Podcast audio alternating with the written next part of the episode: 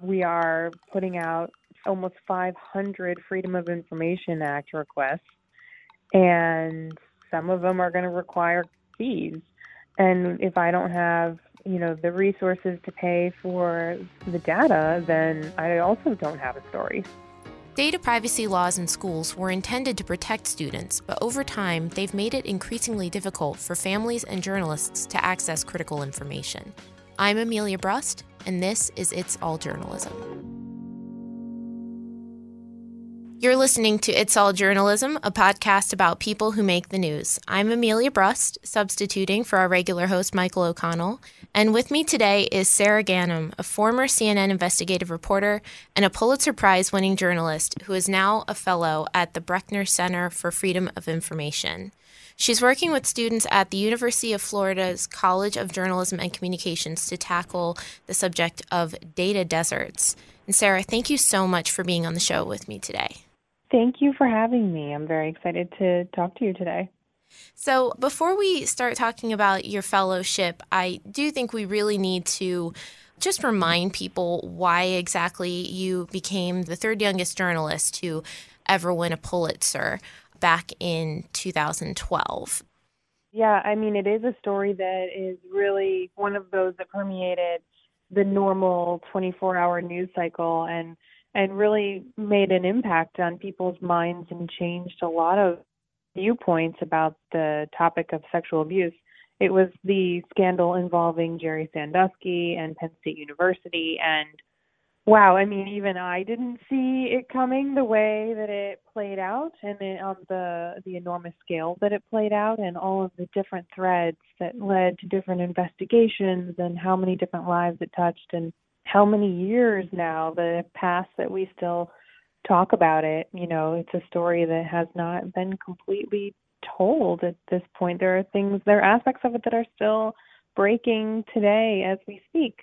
And so it was sort of what people always talk about this, but it was absolutely true the combination of incredible luck and being in the right place in the right time, but also being prepared in that I had lived and worked in that town for many years and had really a great source base there and was able to stay one step ahead of everybody else when they came into town to report on this story. I was able to stay one day ahead and really keep moving the story forward and shifting focus to places where people might otherwise not be looking. And that was what made us successful in reporting that story.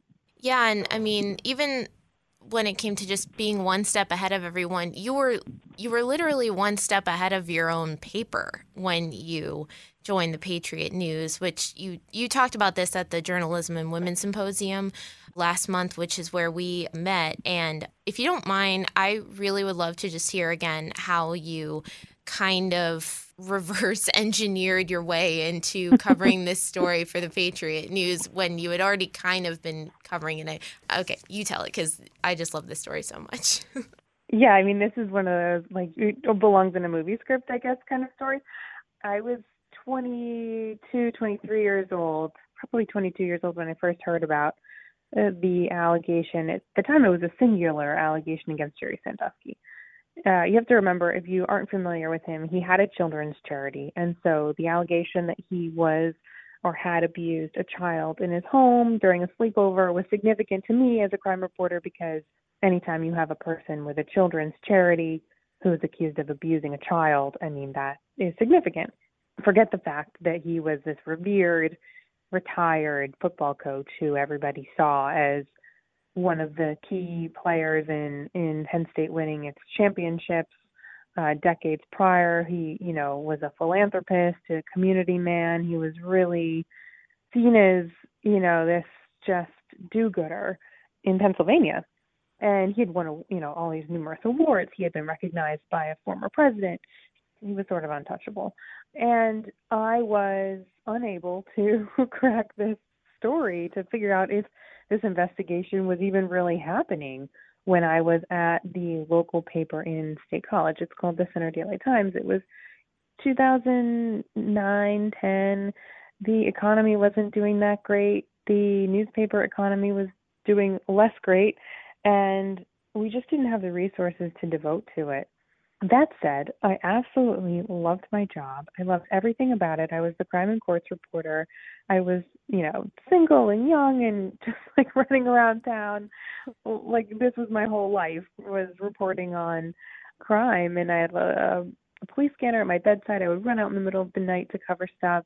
I had no intention of leaving this paper no matter how small it was or how little money we made. But I did hear that the bigger paper about 90 miles away had also heard about Jerry Sandusky and this allegation, and I did not want to get scooped. So I went on the job interview to find out what they knew.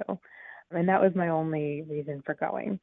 And, you know, I sat through the interview and I ended up really liking the editors. And I was starting to think to myself, like, these could be good people to work for, but, you know, I'm here for a purpose. I got to find out what they know. So as we were driving back from the restaurant, where we ate lunch, I remember my editor, Kate Barron, sitting in the back seat of the car. I was sitting in the front and I turned around and I looked at her and I said, Okay, what do you guys know about Jerry Sandusky? She just about like fell over in the car. she was just like, What? Huh? You know, and she started kind of rambling, which I know Kate now, and it was like her nervous sort of response. You know, she just started saying, Oh, you know, this mom, and we heard, and we sent someone she worked at a hospital in Lewistown, and all of these facts that had made no sense to me. They were completely irrelevant to the to the victim who I knew about. And I started thinking in my head, you know, this doesn't make any sense. And I realized they know of a different victim. So there are two victims. This is not the victim I'm aware of. And when I started to realize that, that this was more than just one case, more than one incident, more than one year. I started to realize they were decades apart, well, at least a decade apart. I thought, okay, this is maybe kind of a big deal. And it helped that I really had a good time on my visit and I enjoyed the interview and I thought it would be a good place to work. And so when they offered me the job a couple of weeks later, I took it. And my first day, I went in and you know, get to work on my crime beat there. And they pulled me into a meeting with about 30 people and they said, okay, now you have to tell us what you know too. and so that was how we got started. They were like, okay, now let's, it's game time. Let's go for real.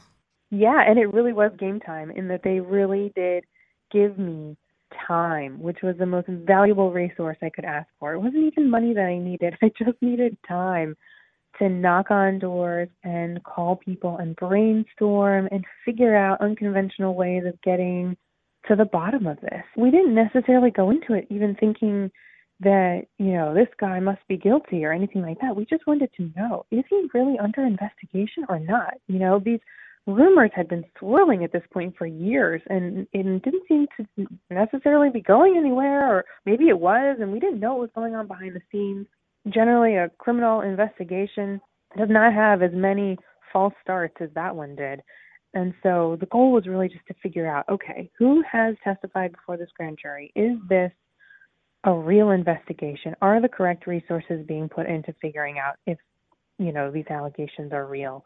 And all of that, you know, once we started really pouring time into it, only took about three months to figure out before we could write our first story like you're saying, like time is one of the biggest gifts you can possibly give an investigative reporter, no matter what the story is. Just giving them the the space to work through all of the little details that may come along and figure out, you know, what pieces of the puzzle are missing. Like it's sometimes it's not only about knowing who to talk to or knowing what questions to ask. It's just literally having the time to sort through the information you already have.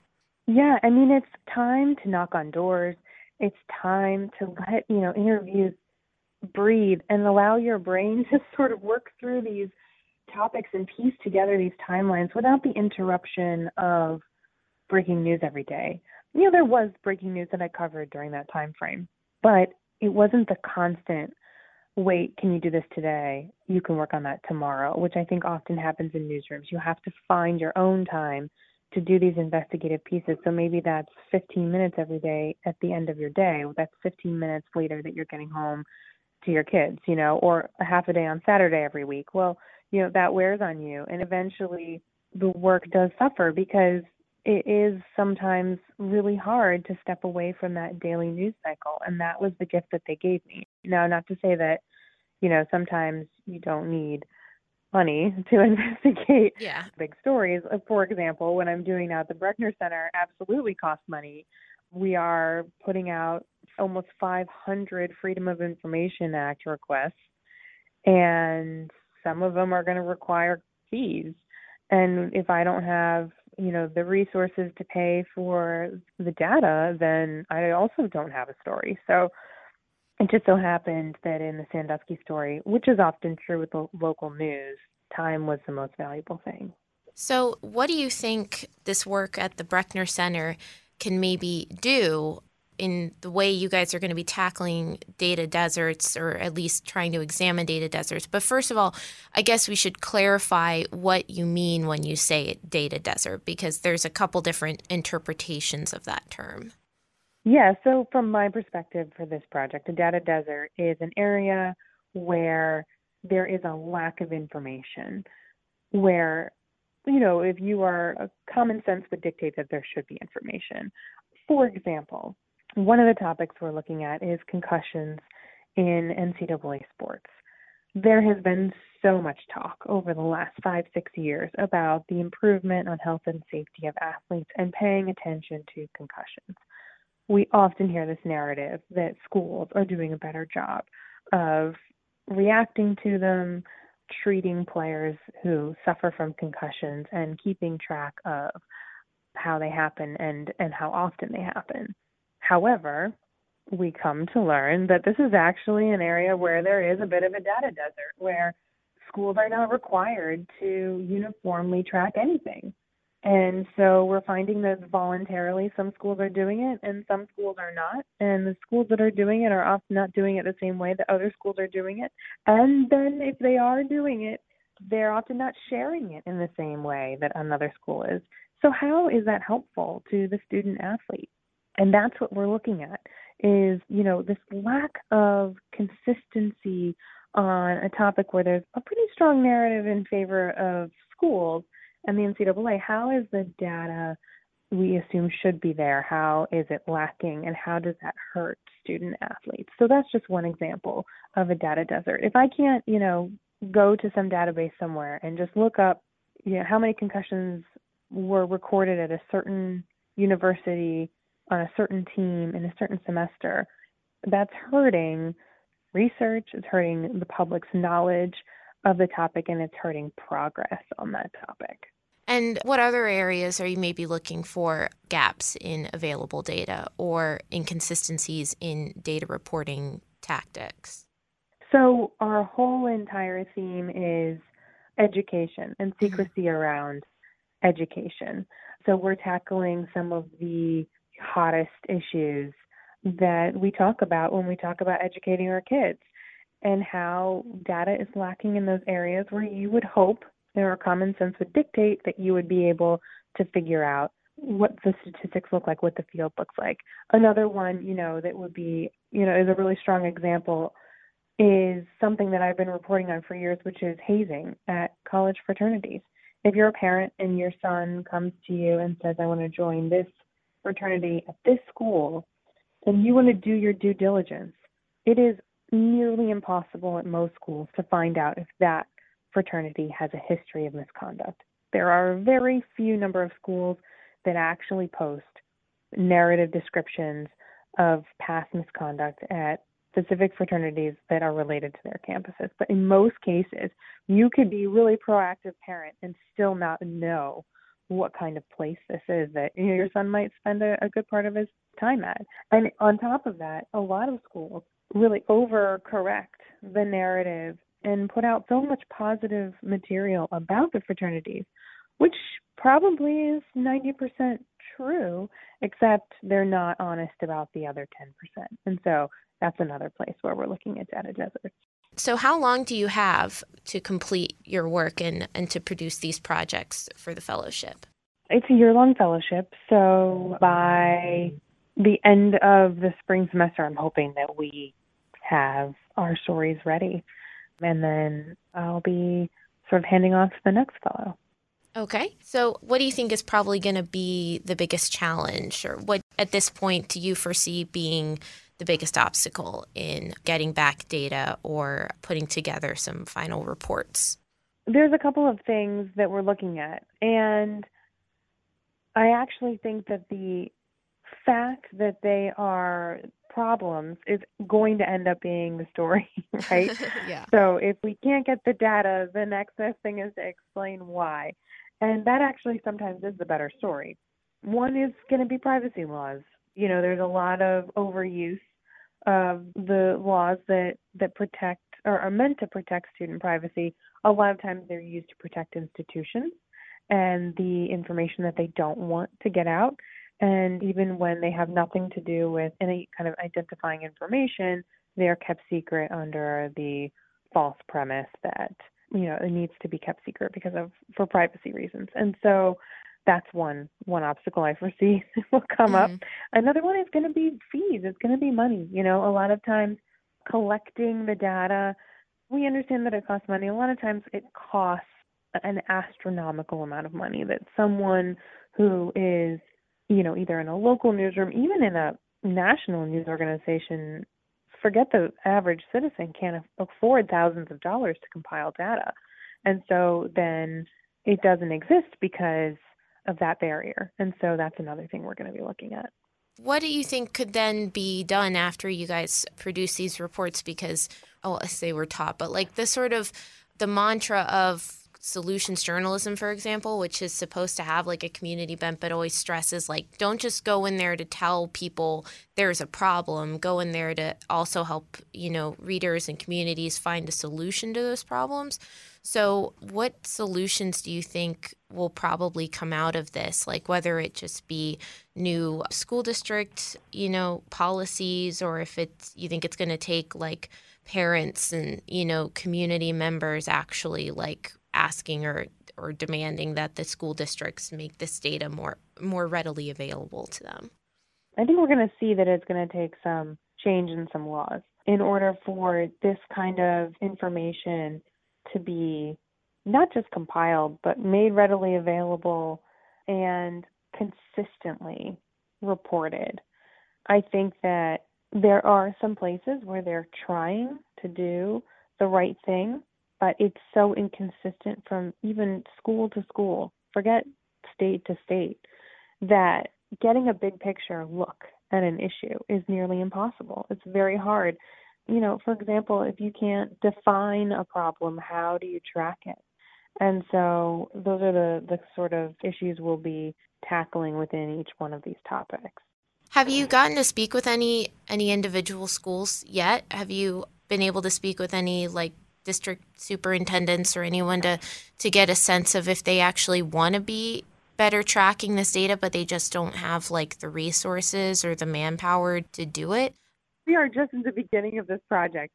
So of course that's something that we plan to do. And we're getting the sense from folks on the ground in a few places that this is a frustrating thing for them.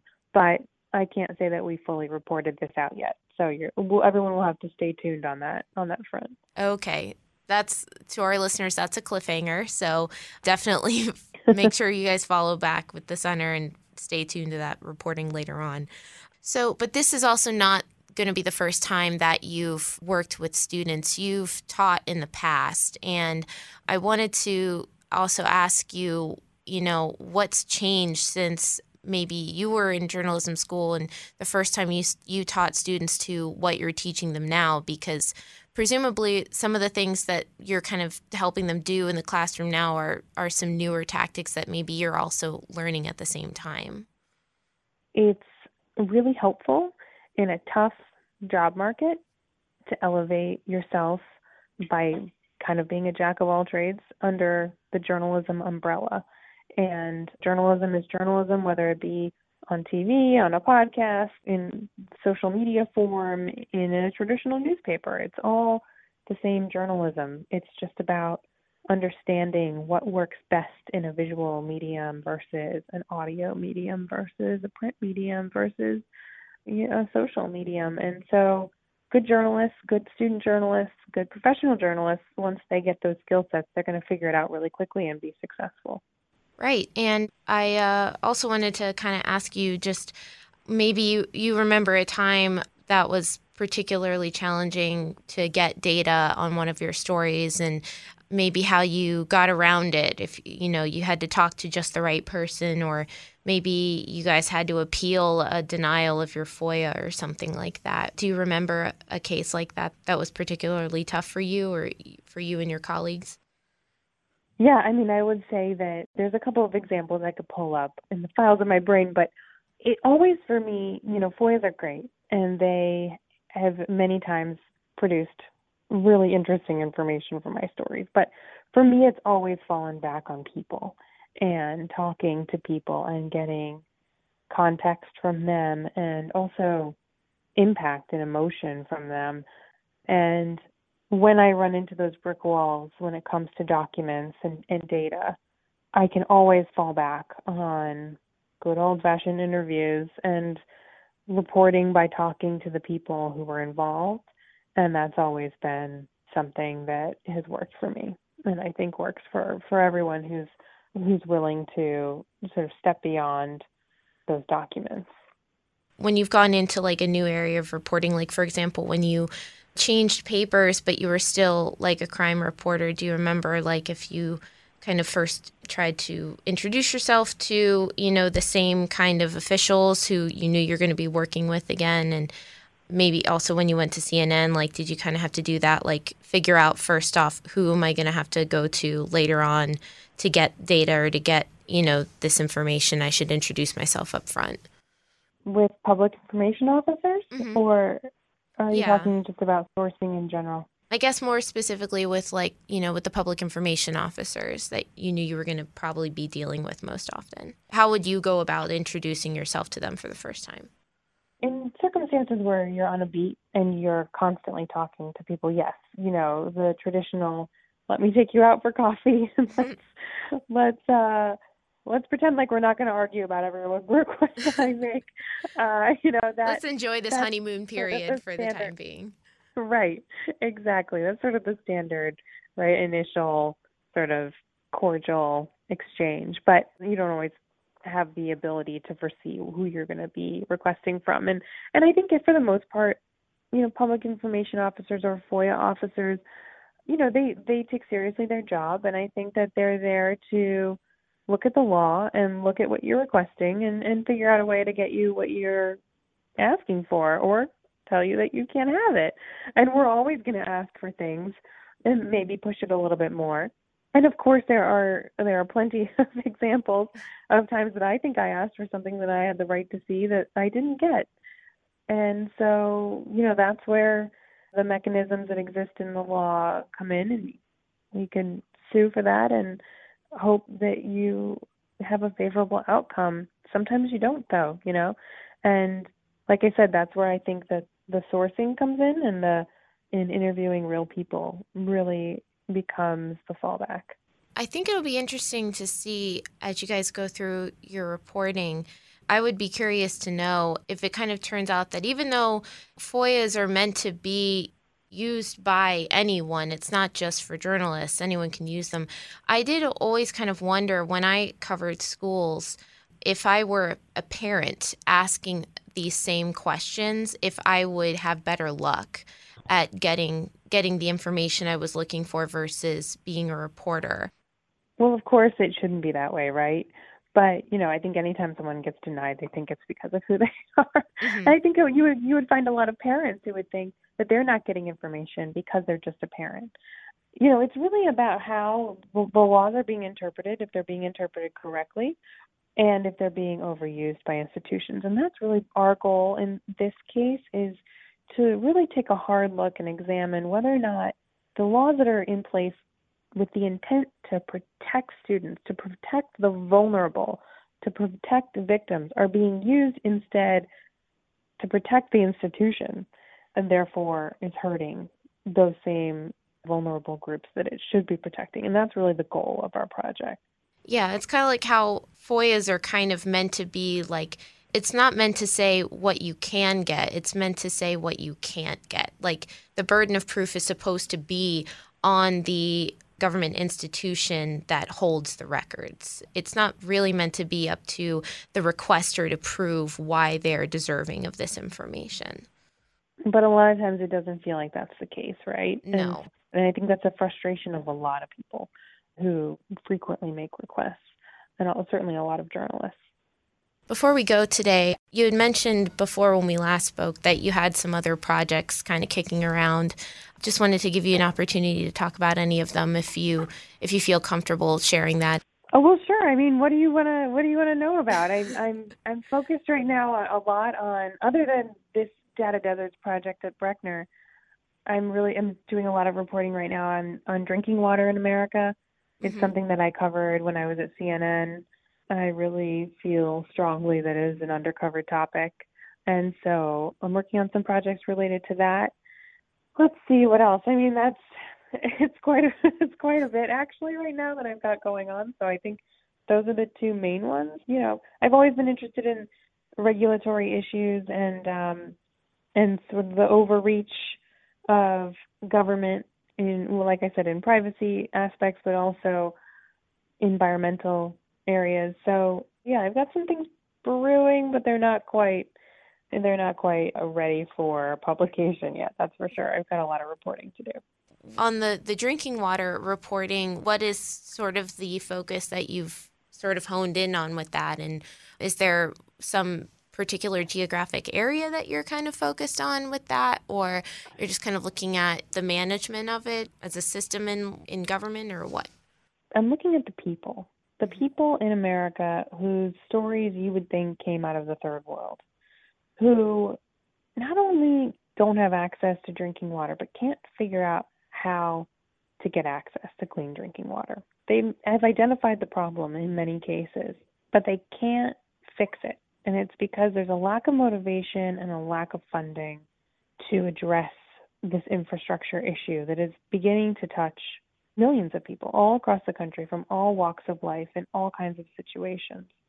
And so my reporting is really focused on how government is failing them and how we're headed toward potentially a massive environmental crisis when it comes to the most necessary element for sustaining life. But really, the story is about people. It's about what they're up against when they're trying to get safe water just kind of a, a very technical question I want to ask you. When you're writing stories that are very data heavy, do you kind of prefer to start with that sort of narrative approach and start with the individual person and then like expand out to like and here's the bigger picture here's the whole scope of what's happening or do you kind of like to let the data lead off the story I don't think that there's a hard and fast rule here. You know, I think every story is different, and some stories, the data is so powerful that it is its own character, and you can run with that and and go with it. I had, you know, I had an editor once to tell me on a very heavy, you know, data heavy story where I put out, I think, 30 FOIAs and got back information, and the information was so compelling to me that I led with it. And he said, You'll never get any attention with this story if you don't lead with a person. And, you know, generally speaking, that may be true, but journalism isn't general. You know, every story is different and it deserves it deserves more than to be put into a formula. And so I do feel strongly that character driven stories are important. And I think that on topics that are really technical and not sexy at all, people need the sugar on their broccoli. You know, they need to care about the characters, the people that are affected in order to be drawn in. And then once they're drawn in and they care about those characters, then they listen to the sort of boring facts that back up the story. So I, I wholeheartedly believe in that. But I also believe that those characters can look different than than we often think of them as being. You know, data can be a character, and in that case, that editor was wrong, and the story did just fine and made quite an impact with the lead that I wrote. so, you know, it's dependent on what you're what you're doing, what you're talking about. Do you want to reveal what that story was or who that editor was? I'm not going to reveal who the who the bad editor was, okay. but um, but the story was about reading levels of college athletes, and in that particular case, there were very strong characters in that story. But I I wanted to lead with the data. Yeah, I think education is unique in that way that the data that you're almost always talking about in in education stories is something that everybody can already kind of you know identify with and that's kids. It's kids lives. It's kids you know health or kids grades or kids attendance or things like that. But I think the fact that you guys at the Brechner Center are going to be focused on educational data, I think will really help both in terms of expressing the importance of having this data available and also showing the connection between the numbers in the spreadsheet and the real human beings that those numbers represent.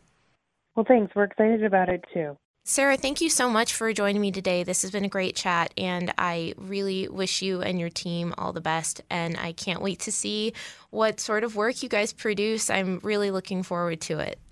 Thank you. Thank you for having me on today. And I love chatting about journalism. Anytime you'd like to chat, you can have me back. It's been a pleasure. You've been listening to It's All Journalism, a weekly podcast about the people who make the news. You can find out more about us and download past episodes at itsalljournalism.com. And while you're there, you can also sign up for the It's All Journalism newsletter. You get all the latest info about our podcast, including episode notes and news about live events and upcoming interviews. Go to itsalljournalism.com to subscribe. It takes a lot of people to create an episode of It's All Journalism. Nicola Grisco produced this episode, Amber Healy writes our web content, Nick Dubray wrote our theme music, Nicholas Hunter provided a web assist, and our host is Michael O'Connell. It's All Journalism is produced in partnership with the Association of Alternative News Media. I'm Amelia Brust, and thanks for listening.